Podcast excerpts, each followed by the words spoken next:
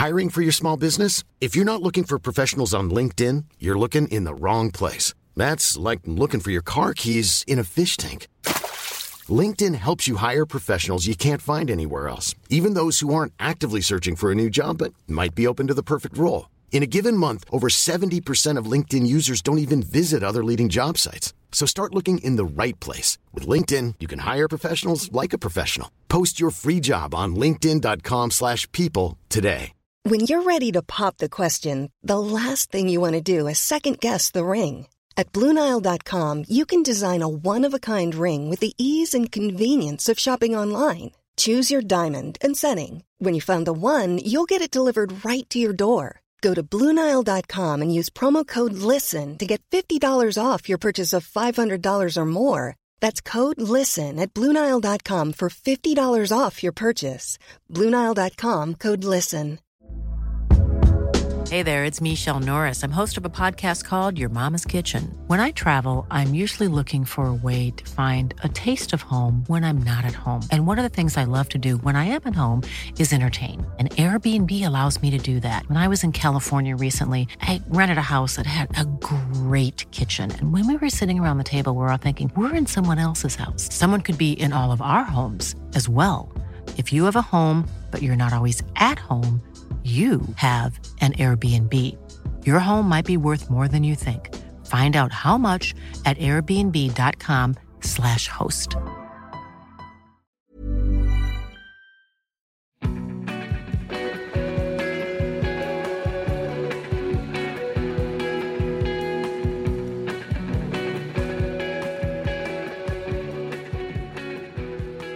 So, hello, Kat. How are you? Hi, I'm good. What we've you been up to so far this fine rainy day in Glasgow? Um, actually had another interview this morning, which is nice considering it's our one year anniversary for Queens of Noise today. So, was it this time last year exactly? You yeah, this time last year exactly. Was that in Mango? Yes. Yeah. Are you doing Mango again this Yeah, year? it's going to be in Mango again. Good stuff. How has it kind of blown up from last year? Has it changed? Is it? Oh, it's just absolutely grown a bit. taken off. Like after last year, there were so many people like, "Oh, are you going to do this again?" or "Can I be involved?" Like we actually had people messaging us, being like, "Can I volunteer with you?" Or people being like, "Can I use you for my dissertation?" Like, "Can I interview you?" And we're like, "Who? Me? yeah, of course you can." So it's just been really nice. Like people got excited about it, like getting people on board without having to like beg people to come anymore. Have you got a bigger team now? Is it kind of grown? Nope, still me and Hannah. yeah, holding the fort down. Who kind of does what? Do you kind of divvy up the work evenly? We're pretty much 50 50 just on everything. Like, it just depends on who's busiest at the time. Like, for example, at the minute, like, I've got my dissertation due, so Hannah's been picking up a lot of the stuff that I can't get. But if she's really busy with uni or has deadlines, then I'll pick up the pace. So it just depends on who's who's busy and who's not. kind of go back and forth. Yeah, totally. But like all the big decisions we make together. Yeah. When did you first start the planning for the second one? When did you first start the work for it? Uh, I think we had our first official business meeting probably like October time. Like we went out for drinks and we were both like, "I've got ideas. Are you ready? Are you ready to start this again?" We we're like, "Oh fucking hell, here we go." So probably probably about October. like six months before. Yeah. What kind of starts in October? What's the kind of the beginning? Oh, it just started being like, "What do you want to see this year?" Like I think a lot of other conferences we go to, there's lots of the same panels every year. Like I don't want to go and you teach me how to use Instagram. Like I'm 21, I know how to use Instagram. Yeah. Like what do I want to see? I want to see like more inclusive panels, like people that are speaking about gender, like talking about the club scene, like all kind of stuff that we're trying to tackle is like things that are kind of getting missed out at the minute. It was basically just like we went and like asked a bunch of our pals like, what do you want to hear people talk about? And then we'll go find it and let you listen. That's a good way to do it though, because then you find Yeah, out exactly what people are wanting. Exactly. Like it was just a case of like going on nights out with your pals and then just kind of like sneakily asking them Slow- questions. yeah. you just gotta be like, so they're totally honest with you, and you're like, all right, cool, In business mode at all times. all times. So what sort of panels do you have coming up for this year's one? What's on the What's on the cards? We've got actually a lot of panels this year, so I will actually have a little look at them now so that I've got them all. but we've got like a ticketing workshop, which I think is really cool. So it's like ticketing's like a world that people just don't even know exists, but it's like a massive backbone to like all live events. You like you need a really strong ticketing team. We've got um, a physical music vendor session, so about like vinyl and cassette, because obviously it's coming back. Like people love to have like tangible. I think people like physical things. Yeah, Yeah, They- they totally. like to have a. I mean, we're in your living room at the moment, and there's a big shelf of vinyl. Oh yeah, like. I, I love having vinyls. They just feel so personal. Like Spotify is great. I love Spotify, but I also really love to own something if it's like something really personal, like an album that you just love. It's really great to have it physical copy as well. What sort of stuff have you got on the shelf over there? Oh, what do I have about? over there? I've got a big mixture over there. I've got Suzi Quatro, Joan Jett. I've got like Whitesnake. You name it. I think the most most of my albums actually are all secondhand. I've only got like two first-hand ones. One of them is Prince because I had to. It was a limited edition and it was silver and beautiful, and I had to buy it. What sort? Uh, where about you? Kind of go to the to buy the vinyls? You just record shops so. Yeah, usually just record shops. So, like originally I'm from Fife, so Groucho's in Dundee is my my hometown. Just just the just the shop, like just living there. Like to the extent that they gave me a loyalty card. Really? You can get like stamps, and then after you have ten stamps, they'll give you like ten pounds off. So I would just That's go. Like I've I've spent hundreds of pounds in Groucho. Wait, so do you? What do you have to do to get a stamp? Just every time you go there and buy something, you get a. Pretty much, I think it's every time you spend over ten pounds, they give you a stamp, and then at the end you get ten pound off. That's like yeah, you're making about ten percent for every hundred. Yeah, pretty good. totally. I know. It's such definitely go to Groucho's. Keep them a- in business. I had a HMV card for probably about two, three years, oh, the discount you get is terrible. and then at the end of that, so I was due a fifty pound like gift card, and the day I got due that was the day they went into administration, Ouch. and then like a year later they were like, oh, you can have uh, the gift card, but it's now only worth a tenner because we've had to take down the value of it because it's Ooh. like with like That's harsh. three years of like That's harsh. buying books and like all that stuff from HMV and No, I'm at the point where like it. I've got like a Groucho's mug. the graduate what just with the logo on it. Yeah, it's really cool. good. But it's such a nice place. Like you can go in and request that they like play a vinyl for you. If you're like, oh, I'm not sure what this sounds like, they've got like a record player at the front of the so- front of the shop. You can like go in and like try stuff out and be That's like, what I really like about really Assai in. Edinburgh as well. yeah, Yeah, like it's so nice. Like it's they're very like chill. It's like being in someone's living room and you're like allowed to buy stuff. Do they ever do the in stores as well? 'Cause I think Assai- As- do is there an Assai in Edinburgh as well? yeah, there yeah, is. Yeah, yeah, yeah. Do they do the in stores and stuff there? I think so. Yeah. Yeah, yeah. I've I've actually not been to the Edinburgh one, but It's good. It's worth checking out. Yeah, I will make a point of going in. The only Edinburgh one I think I'm comfortable with is like Vinyl Villains. I go there quite a lot as Yeah, well. it's good. They're they're so cool. They have so much stuff. When did you move down here then? If you're from Fife originally? So I actually only moved to Glasgow in September, but for the first three years of uni, so I'm in fourth year now. First three years of uni, I lived in Ayr, which is where my course is. So not exactly a musical centre. What are you studying though? I'm a commercial music student at UWS. I travel to Glasgow like three, four times a week to go to gigs and sense to. yeah so it just it just made sense to move here especially like working on lots of gigs here and like having lots of friends to go and see like at nights out and bands and all that kind of stuff i was like there's no point in traveling i'll just stay here Were you always into music, or when did that kind of? Were you? Well, I know that when I moved down, I wasn't really into local music, and that only came once I moved away from home. Had you always been into local, or did it only start? i think local music probably only started for me when i moved to uni like Yeah. before uni i was like absolutely a classic rock girl like showed up to uni on my first day with my led zeppelin t-shirt like i know everything about a day later i was like oh fuck there's like There's a whole a other of bands out world that i had yeah. no idea about because obviously fife there's not really any live music like there's not really any venues no must bands be some bands that come out. of Fife, there, there's there, there's a, the occasional band that comes out of fife but you only realize about them once they don't play in fife and there's some like yeah. yeah like once yeah, they've yeah. left and they're like oh yeah i'm from there and you're like are you I thought you were from like edinburgh Yeah, yeah, yeah. but yeah Once they moved to so it's a case of like once I moved to uni, I was like, oh damn, there's a lot of stuff out there. But then I was still in Ayr, so I just travelled to Glasgow all the time, and then just found them that way. Like, I think it helped a lot, like being on a course with loads of people that are from like Falkirk and Dumfries and everywhere else in between. So they were all bored and used to go to Glasgow all the time. Yeah, so they'd be like, oh, check out this band, and I'd be like, oh, great. It kind of just opens up a whole new world. Yeah, totally. Everybody had like their own taste when they came, so I was like, who's this? Can I come? Do you still kind of? Well, you're saying that you're kind of classic rock when you move down. Is that still the sort of stuff you go for when you go into gigs, or Oh, I think I would go to any gig. yeah? it was just like that was the only stuff I was like familiar with because obviously like being in Groucho's and stuff like I was buying loads of secondhand music there was nothing in the charts that I was like oh yeah I really want to buy that it was like I'd go into the shop and be like Alice Cooper vinyl that's coming home with me but like if Katy Perry came on the radio I'd be like I'm not really I'm not jamming with this Yeah, it's weird how like the music of I don't know maybe 40 years ago was all kind of regarded as classic that was big at the time. Yeah, But now there's seldom something that's kind of in the pop charts at the minute that kind of gets the same I know it's weird. It's Maybe like, something like Kendrick or something like that is kind of. Yeah, it's like I think I didn't start appreciating chart music until uni, which is weird because I was like studying a music course and you're supposed to be like, no, I have phenomenal taste. But then at that point, I was like, actually, you're allowed to like whatever you want. It doesn't matter if people think it's cool. I feel like chart music's gotten a wee bit better as well, though. I think the chart music of, I don't know, kind of 2005 to 2015.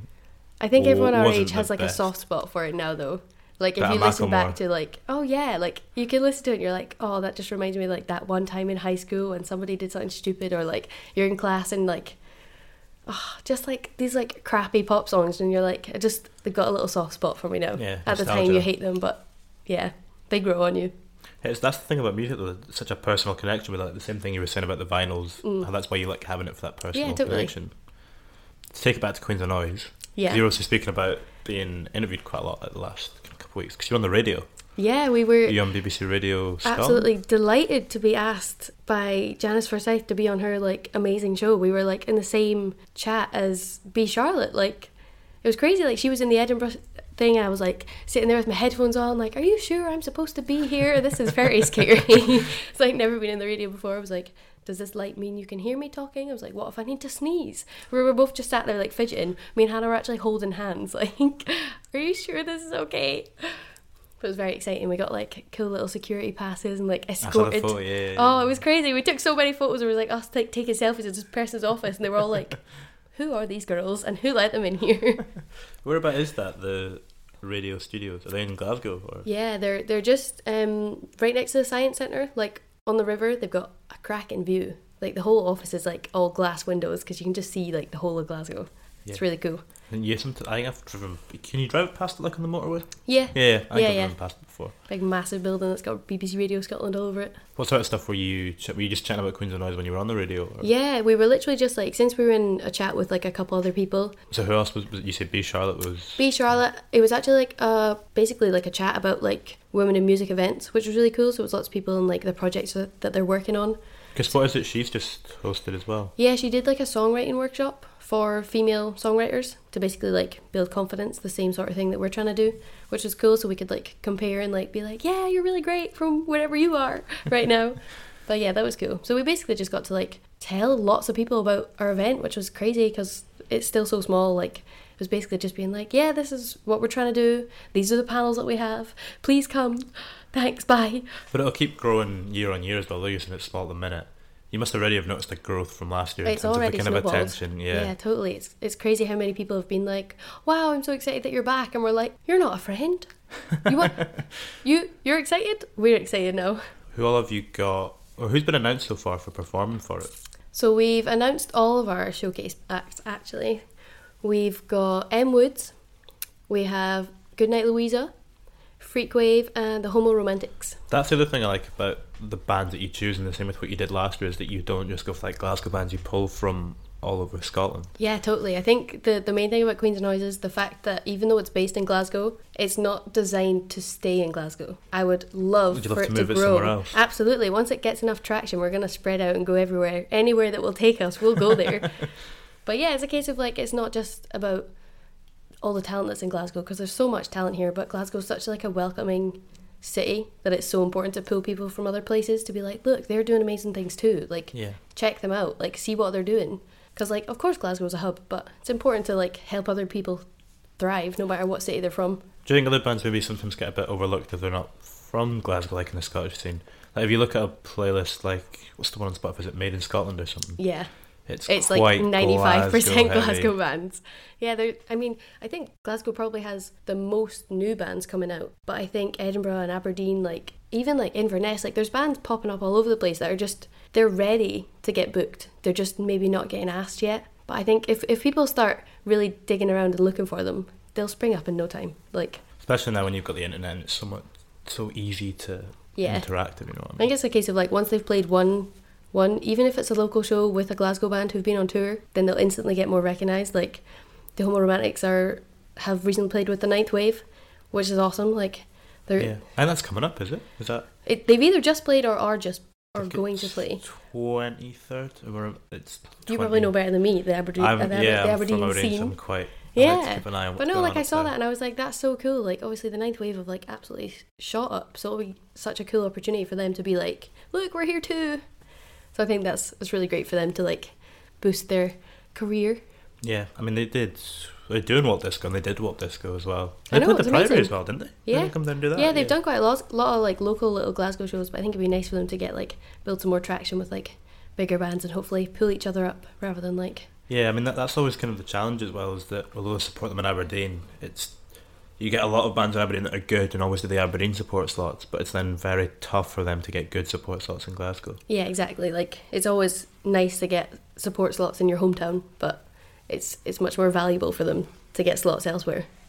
You, in terms of doing panels as well, did you not were you not on a panel a few weeks back at our event? Yeah, so honestly, it feels like months ago already, but we were A lot's happened. so the last few honored. I know it's been such a crazy like few months. Like it's just been so overwhelming, but we were like delighted to be asked to be part of question sessions, which is like another like conference music event in Glasgow.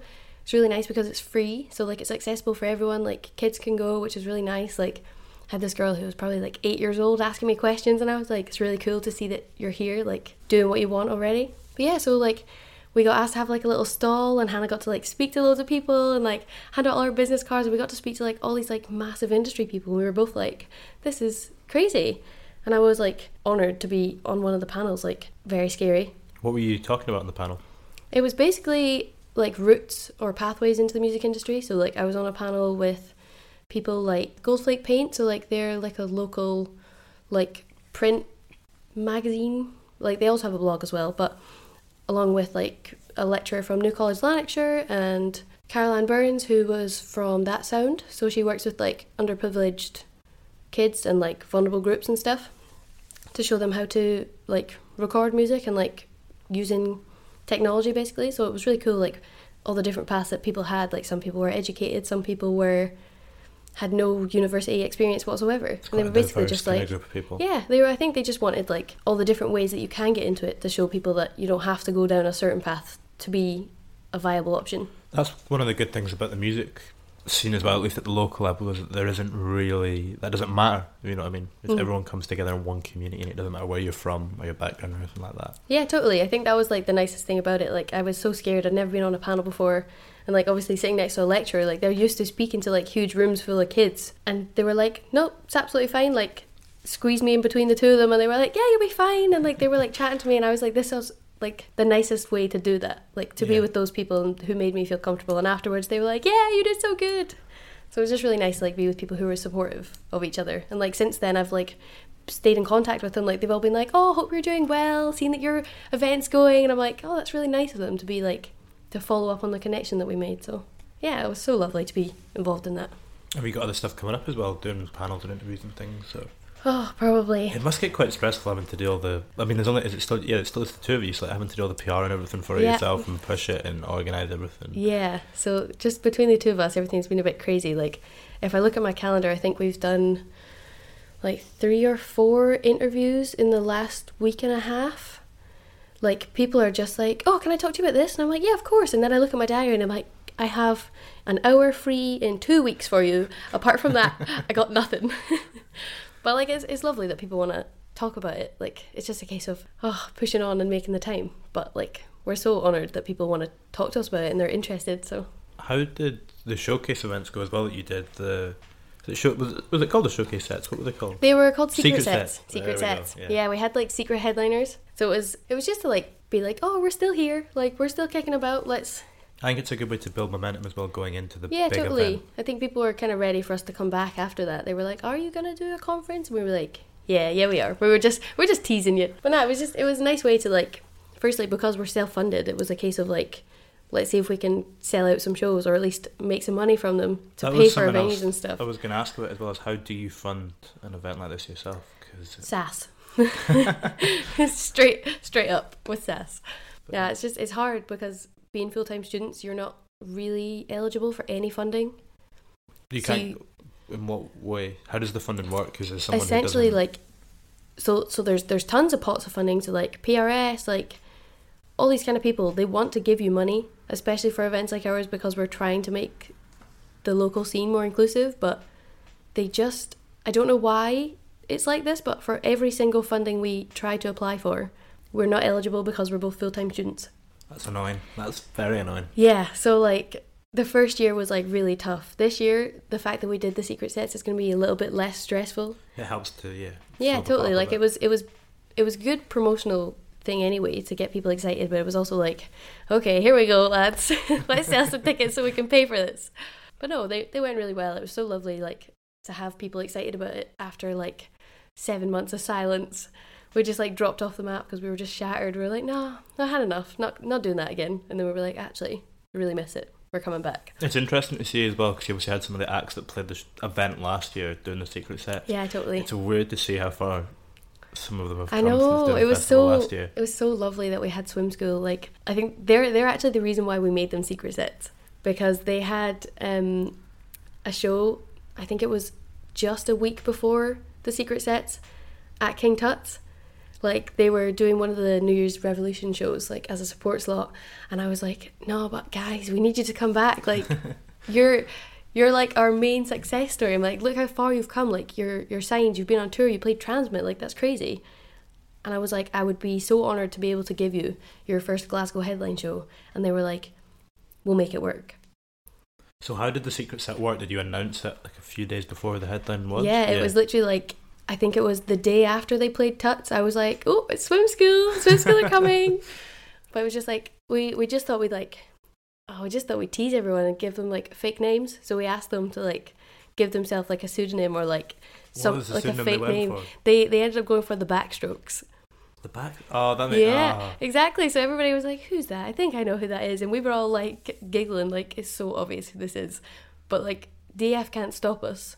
King Tuts can't be like, "Oh, you're you're breaching the contract." I'd be like, "Well, I'm sorry. Have you heard of the backstrokes before?" No. it was just like our sneaky way to get around that, but we I've just seen a few decided to make do them. Did Gauss not do that for? Was it Voodoo's? I can't remember what they called themselves though. Yeah, they did. I What remember that show. Oh, I can't remember. That wasn't as good though, because that wasn't a name that related to Gauss at all. Yeah, You don't totally. have the clue. We just we deliberately told them we were like, oh, have fun with it. Like, come up with a fake name that you want, and we'll we'll put it on all the posters and stuff. So it was just nice. Like it was a little little inside joke that we had. But And you also had well, was it Wives when they played the set, or was it Medicine? They weren't Medicine Kid at that point. That's like another success story from yeah, Queens of the North definitely. We year. we wanted to have them as well, but they were actually doing a Tuts Revolution show as well, so they couldn't play. But yeah, so like the first showcase band, like it was their first ever Glasgow show when they Was were it? when they were still wives. It was also Swim School's first Glasgow show. I didn't realize that either. Yeah, it was crazy. Like to see how far they've grown already. It's mental. Like I think it was just after they played Queens of Noise, they were like, "Nah, we're not going to be called Wives anymore." And I was like, "Why?" but I love the name. But no, they've done like so, such cool things, and to have both of them play with Tenement TV like a week ago for International Women's Day, I, I was like actually, yeah. crazy. Like I'm looking at them, I'm like, "Look at my babies." Are they doing the Discovery tour as well? Yeah, Yeah. yeah, they are. It's weird. These. I know it's so mental. It's like looking at your pals, and I'm like, I can't believe how far you've come. Like I'm so proud of you. That's the thing that's uh, the music industry at the minute. It feels like bands can do so much in a year now. I know Like you can just go like that. growth is totally so much such a higher rate than it used to be. But no, it's been really great that people have like gone board and like supported them. How do you? What are you looking for? What aspects are you looking for when you're picking a band to play the the festival or the conference rather? I think that's it depends. It depends on the band. I think the lovely thing about having a showcase instead of a gig is the bands don't have to sound like a full lineup. They can just be it's like putting a playlist on shuffle rather than having like a coherent playlist. You're allowed to have different genres and different styles all together because it's it doesn't have to be a regular lineup. You can just have They don't have to match sonically. yeah, Yeah. exactly. Like it's just like people that we're like, I really believe in what you're doing. I love the sound you're making, and I think you deserve a boost. Those kind of people. It's like it doesn't matter if they're already a little bit established, if it's their first show. Like if we think that they've got what it takes, but they just need somebody to like be like Can they give shining them a light on them. platform, Yeah. yeah. totally. Just people that were like, I will shout about what you're doing because I totally believe in it. So it's just a case of like, here be they are, nice come to and get look at that them. point where you can give someone a platform as well now. Definitely. You kind of feel like always, people always build to that point, don't they, where they can give someone an opportunity. like Yeah, that. definitely. It's just a case of being like, we only have so much resources to share. But if we can give at least one person a chance to grow or get support or find management, like then it's a total win. Is it this year? Are you doing it over one day this year as well? Yeah, we decided that two two days was crazy. I think one as well kind of gives more focus on the bands that are playing Yeah, totally. and the people that are appearing at the conference and things. We like had that. such a lovely turnout last year. It was just like the two of us having a full two days. Oh, and it was on St. Patrick's Day weekend, and it was the only weekend in March that it snowed. Like everything that. Did it snow that weekend? Oh, yeah. We arrived at the venue on the Saturday morning, 9 a.m. It was snowing in the middle of March. That's classic. Yeah, so like everything that could have went wrong did. But everything was still fine and we still salvaged it, but it was like just makes more sense to condense it because people people lose interest. It's like having a kid in like a classroom for more than an hour, they're like fidgeting like, "Oh, I want to go home," or like, "Oh, I want to do Yeah. this." So it just made sense to like cram it into one day and just try and fill it as much as possible. Yeah, especially with like all day festivals where it's like you know Stag and Dagger or Yeah, totally. Like know, if that was two days, day. the second day I'd be too hungover to go. Which is definitely what happened for Queens of Noise. There was like we had loads of people who like went out to the football and were like, No, I can't come. So yeah, just makes sense to do it over one day. It's like having a birthday celebration over a weekend. You're like half half the troops are gonna drop out. yeah. What else did you learn from last year? Putting it on last year. What else have you kind of knowledge have you taken and then applied to this year's event to make it better? I think we've definitely narrowed like the market that we know we've tapped into. Like we had people that were like already established. So like it was just it was crazy to see the mix of people. So we had people who had no experience, were straight out of high school or were already in uni. We had like people who were already like established like musicians and songwriters and stuff. So like it was really lovely to see that there was like management who'd come along to like listen to the panels and like have a look at the showcase bands because they were like, oh, you've obviously picked up on something here. So I think it was a case of we've kind of made it more professional, streamlined ourselves a bit more. Like we knew that we were targeting a young audience, but we've tried to make it like More of an industry event, maybe. yeah, well. yeah. So like we we're definitely we want to keep it informal and accessible to everyone because there's nothing scarier than realizing that somebody owns a whole company and you really want to talk to them. But that's the best time to meet folk from the industry is when it's at an informal event. Yeah, it's chilled totally. out and you can just have a chat with them and it doesn't need to be so like, exactly. informal. So the point is basically just like keeping it professional, but also like you can just sit down and have a cup of tea with someone and ask them questions rather than being like absolutely terrified to be like, I've got a question. I'm really sorry. Do you have like ten minutes to talk to me? More case of just like, oh hey, how are you? Like there's no there's no backstage. There's no like special treatment. It's like if they're there, they'll talk to you. Did you get quite a lot of industry folk kind of there last year? Yeah, it was so lot of folk nice. Like about, yeah.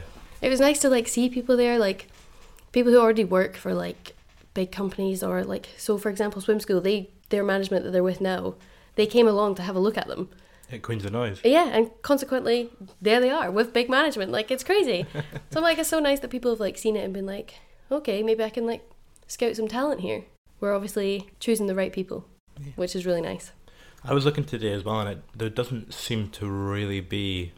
Maybe I'm wrong, but I couldn't really see any other event that is like this that's going on in Scotland at the moment. Yeah, that was kind of like it. It basically started because I was like actually started as a uni project, but we we try to like keep that on the down low because then people are like, oh, students, okay. But yeah, so it started as like my third year project, and they were they were basically like your challenge is to come up with a unique business idea, and it just it just kind of came from like having chats with people and like actually the idea came to me in subway in Ayr over a nice little bmt and a cup of coke. I was like okay i'm ready. Let's go let's make some changes Noted it down straight away. yeah literally You're like probably not going to forget an idea like that. I know. It was just a case of like, right, something has to change. Like, I went to the SAMAs maybe a month after that, and I was like, okay, this is really scary. Everybody's very like looking down their nose at you, or you're like, oh, I'm too scared. Like, I don't have anything important to ask you. And that's when I met Hannah. Is that when you met Hannah? Yeah, met met Hannah at the SAMAs. So did you and, Ha- you and Hannah don't go to? I thought you went to uni together. No, Hannah actually, No. she was at college at the time, and I was in my third year of uni,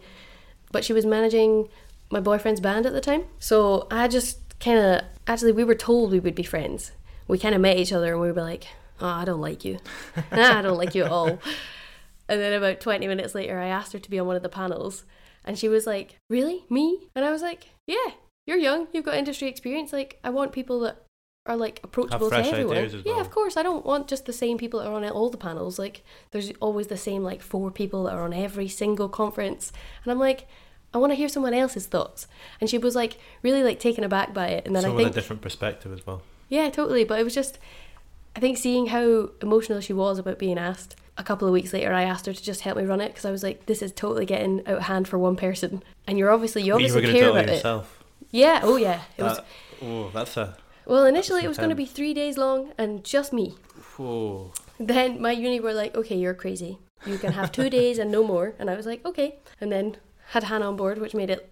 Made a 10 times better. Yeah. But like, it was nice to have somebody else's ideas as well. Because obviously, like, if it's just yours, sometimes you need somebody to be like, actually, that's not great. Or like, oh, this Yeah. it would be better if we did this.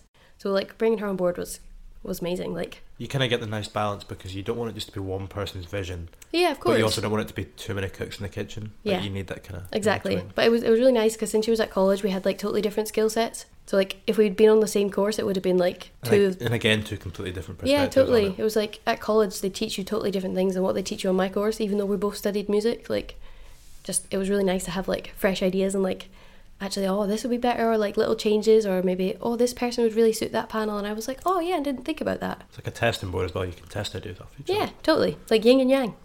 Makes sense.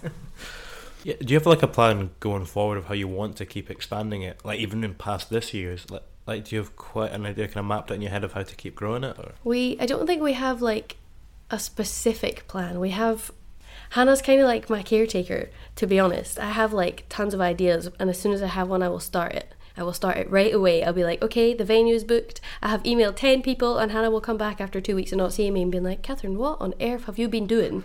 Who has been supervising you? So it's a case of like, she definitely helps me focus the ideas. But like, as soon as we're together, we're always like, oh, I've had an idea. And it happens to be the same idea every single time. Really? Yeah, like we'll be apart and then be like, oh, I've- had a really good idea. I'll tell you when I see you. Like we'll go for coffee and chat out. And then I'm like, okay, okay, you go first. And she's like, no, it's fine, you go. And then we both say at the same time. We're like, are you serious? This has this happened again? but it's just, yeah, so I think the main plan, we'd love to obviously eventually expand outside of Glasgow. But I think that's a few years away because we need to build like a strong connection here. would you do it as in would you have an event in Glasgow and have an event somewhere else, or would you just move the festival about Scotland maybe a wee bit? Or I'm not sure. I think it depends on if we end up with a bigger team or not. Either way, even if it moves from city to city, it would be more like a tour rather than like moving house. Like it's not wouldn't be a permanent move. It would be a case of like spreading the message. yeah, it kind of helps you reach a bigger audience as well. Then. Yeah, definitely. But I think like it's since it's such a unique thing, it would be really important to grow the audience elsewhere and like get the word out because as soon as something starts, like it's just a case of causing a spark and then seeing how far it can grow. Like somebody actually asked me this in an interview last week, and I was like, I, I hadn't even thought about it before, and I just kind of like blurted out my mouth. I was like, I would love to have a festival stage. What like uh, like wide days or something, or you mean like a No, no, I'm what talking Electric like- Fields used to be? Have a stage I don't there. know. I don't really know which festival it would be at. Like, there's not like a particular festival in mind, but I'd love like a Queens of Noise stage. So in the same way that it doesn't have to be a coherent lineup of the same genre at the festival, I could just pick bands that I absolutely love that deserve to be on that stage that wouldn't get picked otherwise, and just be like, you get to play a festival. Go, run, do it. You can give someone again that opportunity and Yeah. that platform to do something. Totally, like giving somebody a golden ticket. Like I would just, I would absolutely adore that. That's not, it's not going to happen for quite some time, ten years maybe, but It'd be very cool when it does. yeah, that would be that would be awesome. That's something you've always kind of done though, like that wanting to give people a platform because you did it. You're obviously one half of Moldy Soul as well. Yeah, So I'm thinking of, for example, like the Pleasure Head show at Sneaky's yeah, last year when you had was it Fiends opened it and then like Moonlight Zoo and then Ormston's. Ormston's are the prime example from that. Yeah. Giving someone a platform. yeah, totally. It's just a case of like, if I if I've seen the talent there, I'm gonna try and help you. Like, that's the whole way to like grow is like finding somebody else and giving them a, ha- a hand, and then when you need a hand, they'll be like, oh yeah, you you like boosted my sales or like helped me sell my merch. Like, of course I'll help you. It's not like I don't want favors. I just want people to grow and have like fair opportunities. How do you find new bands? Because I'm interested how you come upon a band like Ormston's who are fairly wee in the. Are they from Leeds? Yeah, Yeah. they're they're actually they've rebranded now. I saw that they've they've started something new and changed the name and everything. haven't? Yeah. Yeah, but I don't know. I think it's a case of going to lots of gigs and then just chatting to people and then being like, oh, who do you like or who do you listen to? I think Spotify also has a huge part to play because You just got to like, the artist like recommendations. and daily stuff, mixes, like related artists. I love listening to other people's playlists. I hate. like- play- I think that's my main fault is that I don't like playlists. Oh, I love listening to other people's playlists. Like, see if I always get in ruts of being like, oh, I've listened to this one artist for ages, or like, I really need new music. But I, I get this every like two days. I'm like, I need new music. I need something else. I need something new and exciting. So I'll just go and be like, oh, can somebody make me a playlist of what they're interested in? Or have you got any playlists that you recommend? Like, I don't like Spotify's pre curated ones. Like your daily mixes and stuff. I don't mind the daily mix because sometimes they're all right. Or like uh, hot new bands or whatever. Yeah, I mean, I think those are probably like the exception, like New Music Friday and like hot hot new bands, or like the indie list. But like, they're all going to be unattainable bands. Yeah, I think the other thing with them is that a lot of its playlists have kind of become what radio used to be a wee bit, haven't they? Where you kind of have to have pluggers and stuff to get. Yeah, totally. them. Like you have, to, know like someone request to, to, get on them rather than just get picked because they like you. I feel like it didn't used to be that way though. Like, I feel Definitely like it, didn't to it start used with. to just get picked and put on it, which was probably a better way of. Oh, definitely. Now it's like you have to email and be like, "Hi, so my band is like really good. Can you like put me on the playlist, please?" But no. when you do get put on a playlist, it makes a big difference. Yeah, definitely. I think I think it's a really good way for bands to grow. It's just it's a shame that it's becoming a little bit more difficult to get there. Yeah. How much of a role do you think streaming plays when you're picking bands, or how much do you think it plays like in the industry, in general, when people are trying to choose bands for lineups? Has it got quite a big role, or? Um, I think for us it's probably quite helpful just because we can like get a gist of what your sound is because I think it's one of the unfortunate things about trying to book really small bands. Sometimes they're not even on Spotify, and you have to kind of just take a leap of faith and be like, "Are you on SoundCloud? Can I like listen to a demo?" Like when we had Wives, for example, they didn't have any music out. They still don't. They've changed quite a lot as well. We we asked them for months, like months and months. Can you send us a demo? Eventually, we got like a wee transfer of like like a phone recording, and we were like, "Yeah, sure, That's fine. go for it." Like whatever you want. So sometimes you have to kind of take like a leap of faith or like a recommendation from someone. Homo Romantics as well. They're another one that don't have anything. Yeah, on Spotify or definitely. anything Like it's just a case of like hearing from like friends of friends or like getting like a dodgy little demo link or just literally like that. bootleg. yeah or just seeing them like support another band you're like oh i've never heard you before like But Cool. probably it's probably going to be all right if you're. Mean, Homo Romantics is a prime example supporting Walt Disco Ninth Wave. It's Yeah, probably going to be a safe bet. exactly so like you can tell like who they've supported or like who they're playing with if they're getting booked by like like a local promoter in their hometown you're like okay they're doing something they're doing something right so you can kind of like judge it it also really helps like looking at their artwork if their Is art quite a big.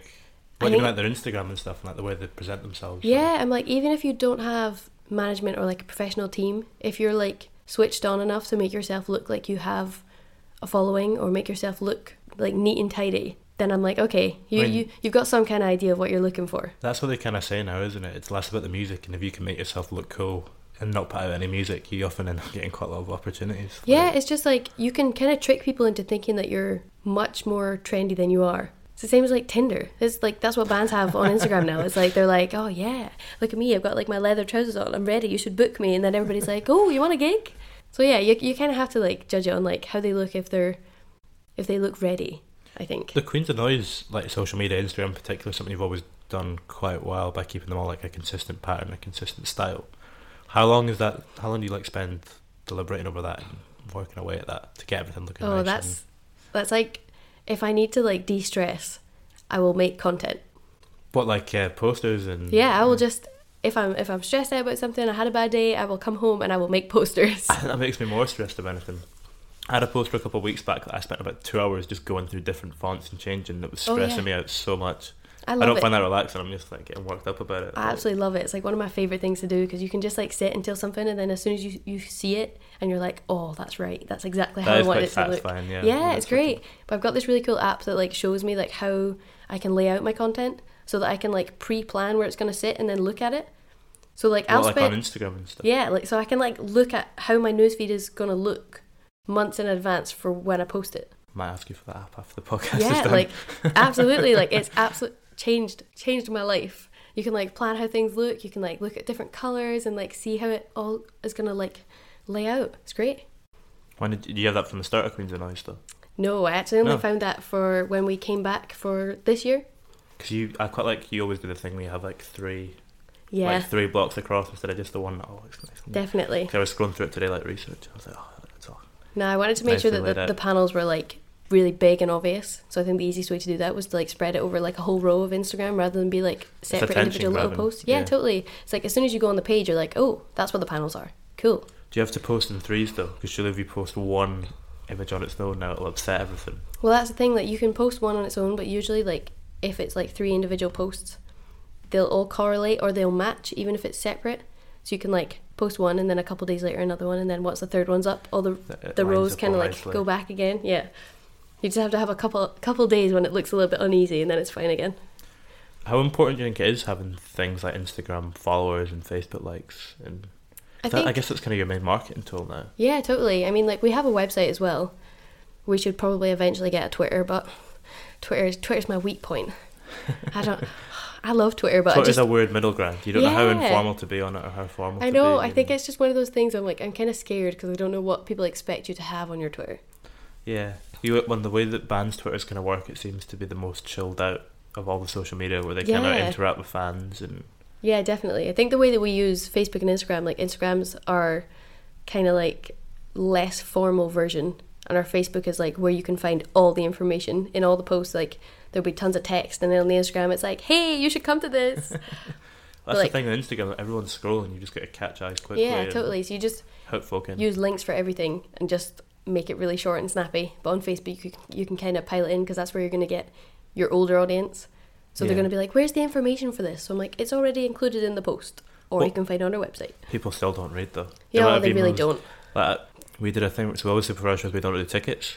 We just it's name on the door, Mm-hmm. and it, on every post and everything, or not, and every, and every like when you buy it, it says there will be no physical tickets for this. Get them on the Mhm. door, and you still get about ten emails for every show saying I haven't Every received my time. tickets yet. Every single time. We're the same for Queens Noise because obviously like it's it's not eco-friendly to have tickets for every single show. So like we're basically trying to keep our carbon footprint really low by not posting or printing It's anything that's not necessary. Also, an unnecessary expense. Yeah, exactly. Like Tickets save are your- expensive. Save yourself money, but like it's just a thing of like we're we're trying to be as useful and easy easy access as we can. So like if you have a phone, then you're fine. Just bring your email and that's, That's where most folk are going to find it anyway.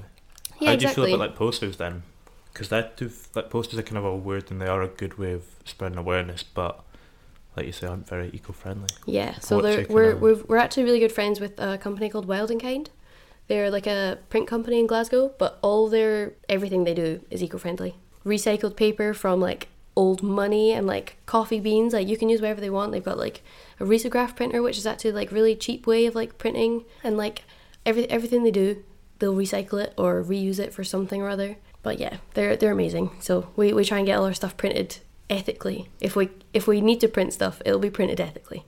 What do you think is the kind of connection between like morals and business? How important do you think you should take your morals when it comes to business? I think that depends on how you want your your your business model to be. But like the fact that we're a female centric small company of two women who are still at uni and like are trying to make a difference anyway, I think for us it wouldn't really make sense for us to like Not be morally aware. yeah, of course. I think it's like a really important thing for us. Like we just we want to be the best we can be for such a small company. And the only thing we can do is keep getting better. What do you think are the kind of core values that are at the heart of Queens of Noise? If you had to kind of like sum it up in three values, what would you? Oh, let me. I'll, actually check. So I've got like Do you have like a man- like a manifesto or anything? Or I made these really nice posts for Queens of Noise actually just before we came back, like before we announced anything, just like three things with like little oh, I like explanations of what they are. Yeah. I So like the first one was like feminist, and I wrote like little bios for all of them. So this one says advocating social, political, legal, and economic rights for women equal to those of men. So these were like the words that I chose were like really topical and like exactly how I wanted people to see us. Very precisely chosen as well. Yeah, but like with our own definitions, not like Yeah. the dictionary definitions. So what it means to you. yeah, totally. So, like, the second one was inclusive. So, including a great deal or encompassing everything concerned. When we say we're female centric, it doesn't mean we're just for women, it means we're for everyone. It's just because there's no point in talking about feminine issues with other women because we already know they're there. Yeah. Like, it's for everyone. Like, if you're a white man, you can come along, you can benefit your career, you can meet loads of cool people. You just, you have to be a nice person, and then we'll probably let you in. Do you think it's more a generational thing as well, though? Do you think it, it is getting better now with It's definitely, it's moving in the right direction. It's definitely going the conversations happening? Yeah, exactly. As long as people are talking about it, it'll keep getting better. Yeah. When did that kind of begin, though? When do you think the difference has kind of started? At Oh, that's a good question. I think 'Cause I feel like 20 years ago, I don't know if it was. I know. I think think twenty years ago it probably was spoken about, but in Not a way that it was women talking to other women, and it wasn't getting anywhere. But now I think people are starting to realize that if they're not inclusive or they're not trans friendly or they're not open to like any gender being allowed in their space, then they're 10 years too late. Yeah. I think social media has helped with that as well because people are now open to so much more scrutiny. Yeah, totally. Like people are definitely starting to call out big businesses and be like, this is not okay. What do you think is the, the biggest issue facing music at the moment and how do we fix it? Oh, that's a good question. I think one of the main things is still equal pay. I mean, that's kind of across the board as well. That's not just in music. That's, Yeah, definitely. But I think that's one of the things. It's like people kind of forget that music still faces that. So like even if there's like heads of companies that are female or male, they might not necessarily get the same wage. I don't. Why does that happen though? I don't understand. It's just been grandfathered in, but I don't really get it and why it's Yeah. still a thing. 'Cause it's such an easy thing to change. Just Yeah, what you do is, if someone's getting paid two grand more, you give you take a grand away from their salary, give a grand to the other person, then yeah, it's equal. exactly. Sorted. I think it's just one of those things that's just kind of being ignored and like pushed under the rug. But I think that's a case of like certain women maybe don't progress in music, not necessarily because they're not getting jobs. I think that's also an issue, but they might not take a job because they're not getting paid enough to do it. Like me, me and Hannah do yeah. Queens of Noise for free because we're self-employed. Like we don't make any money from it, and I'm like that's okay because I love it, and it's only the second year. Like It's a passion project. Yeah, totally, like- you're gonna keep building it until it gets to the point hopefully. yeah, I'd love to get to the point where we can actually pay ourselves to work six months of the year. But it's also, I think, for us, it's really important for us to be able to pay as many people as we can. Like, Yeah. our speakers are incredibly generous, and they did it for free. We offered them travel and dinner expenses, but we couldn't afford to pay them. And we still can't afford to pay them because we don't have any funding. We try and pay our bands a fair price. We offer as much stuff as we can. And if we make enough profit, every single penny of it will go back, Back to the to people the who people have who been like kind enough to give us their time. And I think it's just a case of that needs to be kind of the the attitude carried across the board rather than like, oh, I could get a woman for this job and pay her half the salary. Like it should be a case of you're just as talented and I want to pay you more.